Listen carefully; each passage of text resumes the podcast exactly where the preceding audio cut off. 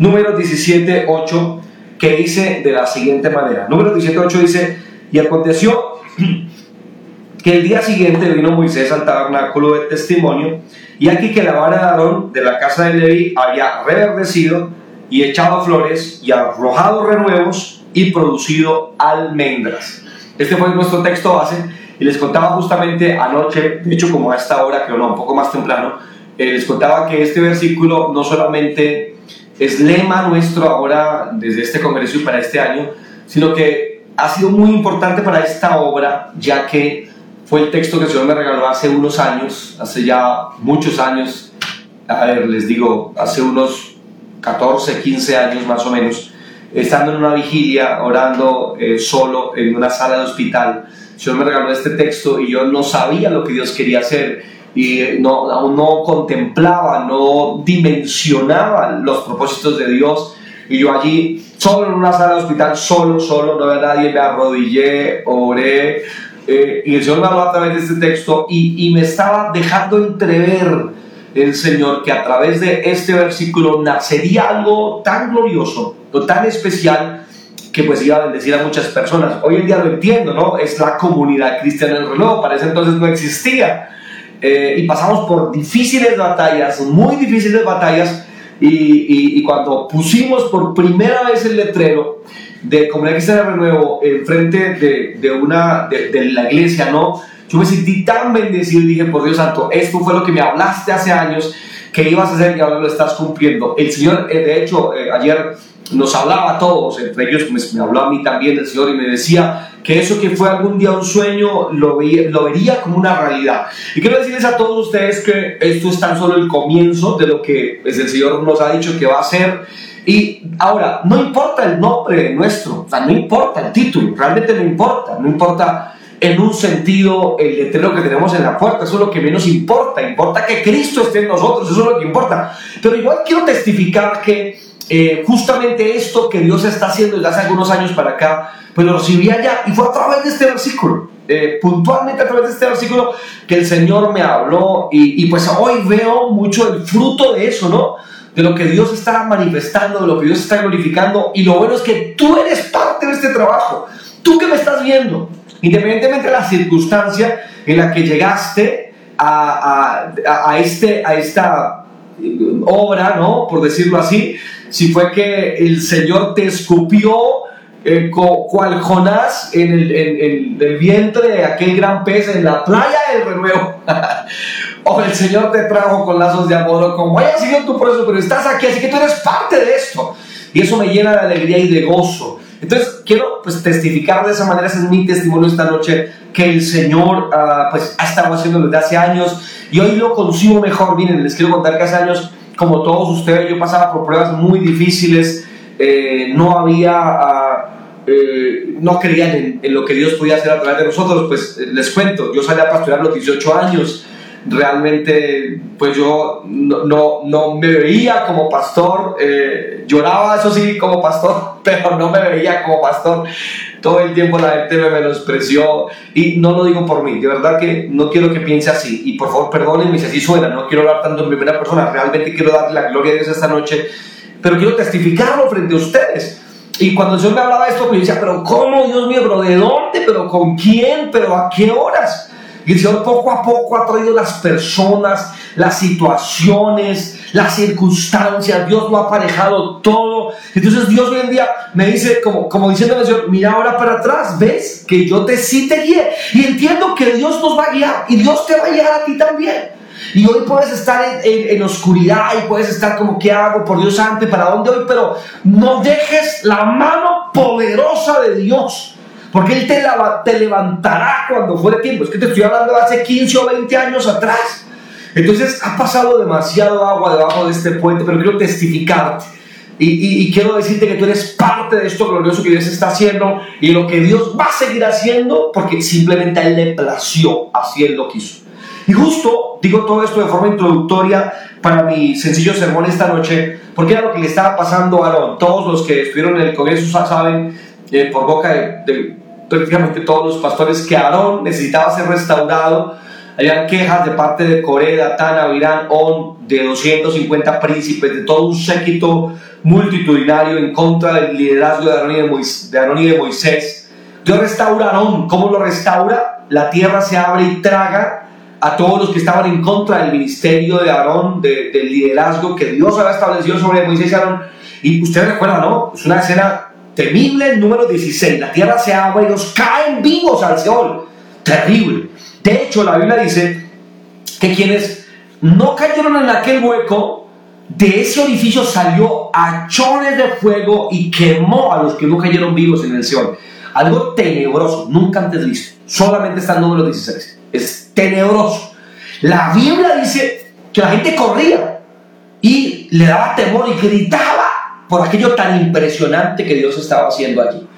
Eh, y ahí Dios restaura a Moisés porque todo esto ocurrió a través de la palabra de Moisés, de la oración de Moisés. Pero el ataque no había sido solamente en contra de Moisés, sino también de Aarón. Y Dios necesitaba restaurar a Aarón. Necesitaba levantarlo. Pero Dios con Aarón fue diferente.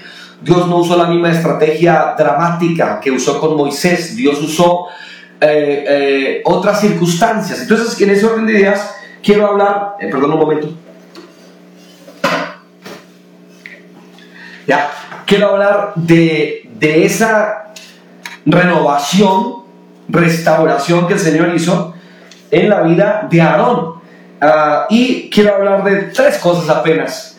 Quiero hablar del dónde, del cuándo y del qué.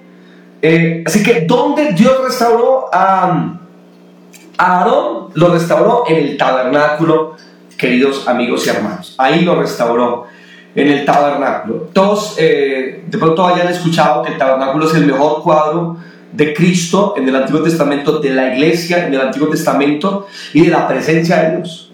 El arca que estaba dentro del tabernáculo es, era la misma manifestación de la gloria de La chequina de Dios era muy importante ese arca. Eh, y allá Dios restauró. Porque es que Dios no te va a restaurar en otro lugar, Dios te restaura en su presencia. Así que el dónde es, Dios restaura tu vida en su presencia. Dios no te restaura, no sé, en cualquier otro lugar. Dios te restaura en su presencia.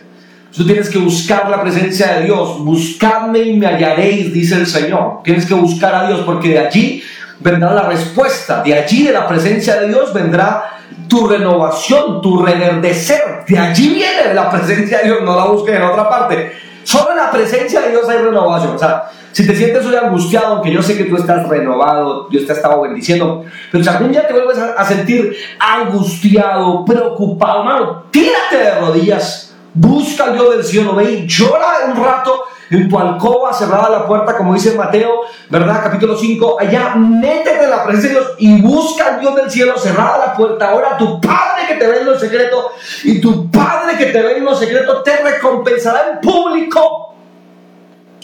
Entonces, si buscas a Dios de esa manera, Dios algo hará. Yo les he contado muchas veces a los hermanos de la iglesia que eh, yo salía, salí a, a, un pueblito a ser pastor. Mi pastor me trajo de ese pueblito. Yo dejé la universidad, el trabajo, todo por ese pueblito y luego me trajeron de ese pueblito. Cuando llegué aquí a Bogotá, eh, llegué muy frustrado, tenía como unos 21 años, yo creo, 21 años, 22 años aproximadamente.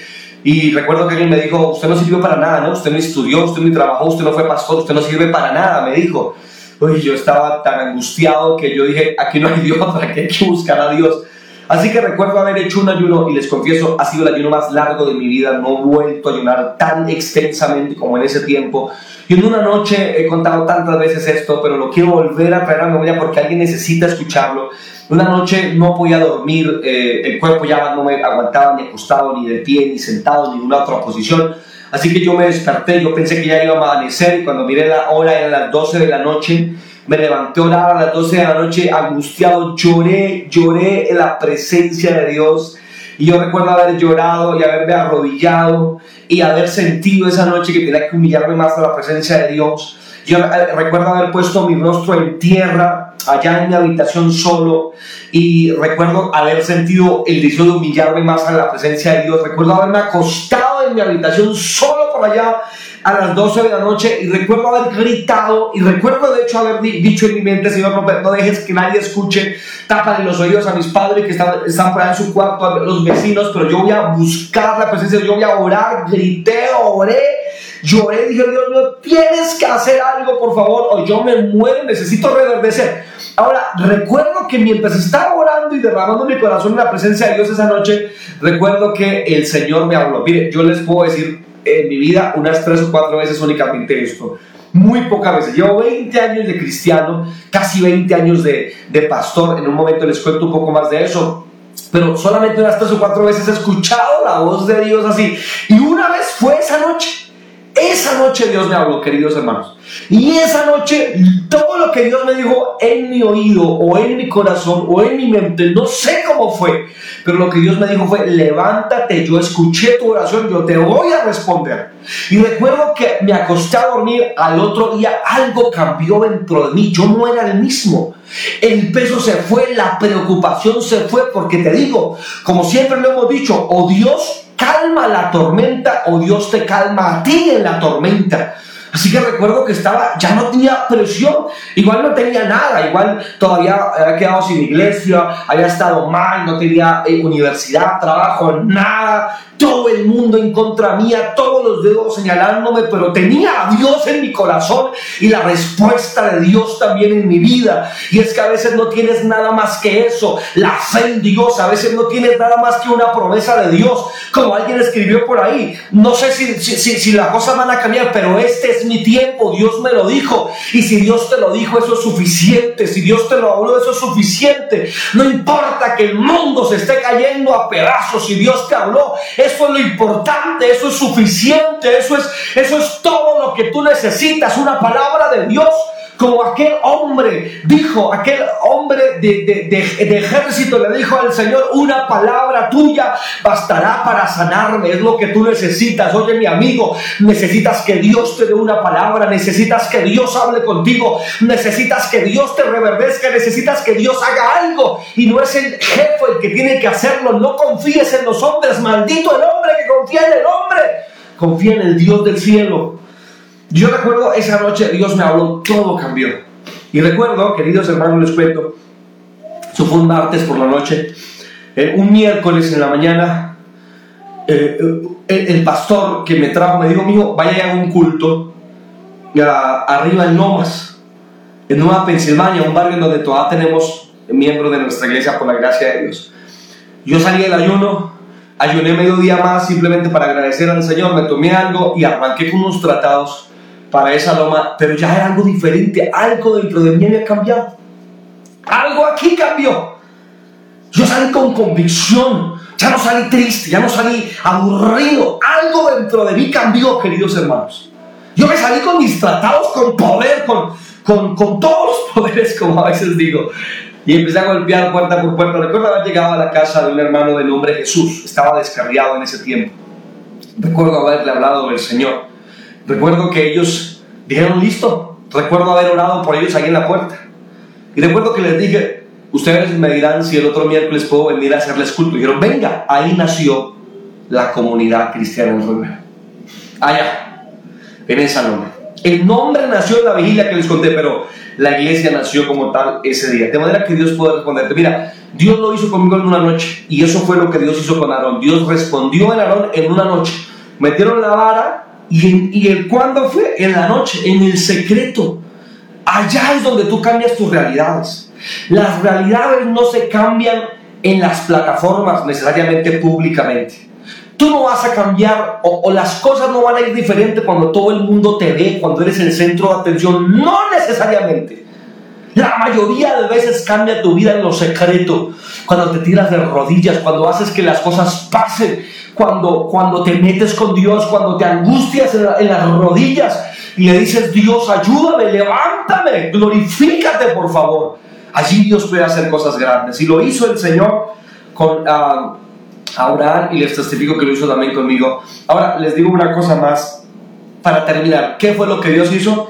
Bueno, hizo, cuatro cosas en la, en la vara de Aarón lo primero que dice la Biblia fue que la vara había reverdecido al otro día. Es decir, que un palo muerto, como el palo de una escoba, no, es exactamente ese, pero es una buena forma de imaginarlo como en lo seco de un palo de escoba había reverdecido, había vuelto a tener vida. Y esto es muy importante, volver a tener vida, ¿no? A veces nuestra vida espiritual se opaca, se ahoga, asistimos a la iglesia, pero es más inercia, es más costumbre, es más ritualismo, menos vida. Y, y la vara de Aarón reverdeció, lo primero que pasó allí. Lo segundo es que echó flores. Esto habla de estético, Dios lo hermoseó, lo puso bonito, gloria a Dios. Eh, y Dios puede hermosear las cosas, aquel hogar horrible que está, puede ese mismo hogar ponerlo reverdecido. Alguna mujer ayer me decía, eh, pastor, mi esposo, fuertes problemas tuve con él, quería separarme durante varios años, esa era mi voluntad, quiero separarme, pero de hace unas semanas para acá algo ocurrió en mi casa, Dios hizo algo en mi hogar y hoy simplemente lo veo diferente. Dios puede hermosear las cosas, Dios puede transformarlas positivamente. Número tres, arrojó renuevos, es decir, nuevas ramas. Ya tú la veías y no era una rama eh, única, sola y seca, estaba verde, tenía flores, estaba bella y afuera de eso eh, otras ramas salieron de ella, tenía mucha vida no estaba conectada a la tierra, no estaba conectada a un árbol, pero renovó sus ramas y finalmente, ¿sabe qué pasó? Produjo almendros, es decir, produjo frutos. Pues la vida espiritual renovada produce frutos. La vida espiritual muerta lo que produce es problemas, pero la vida espiritual vida, la vida espiritual viva, perdón, produce renuevos, produce frutos.